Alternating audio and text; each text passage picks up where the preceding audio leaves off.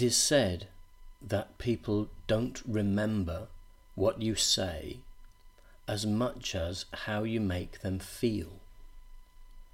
So, what implications does this have for language learning?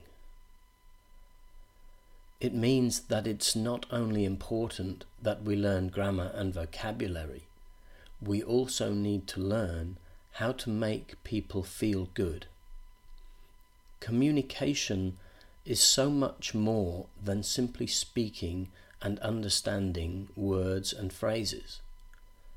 There is also a cultural element which needs to be addressed if we are to be good at communication.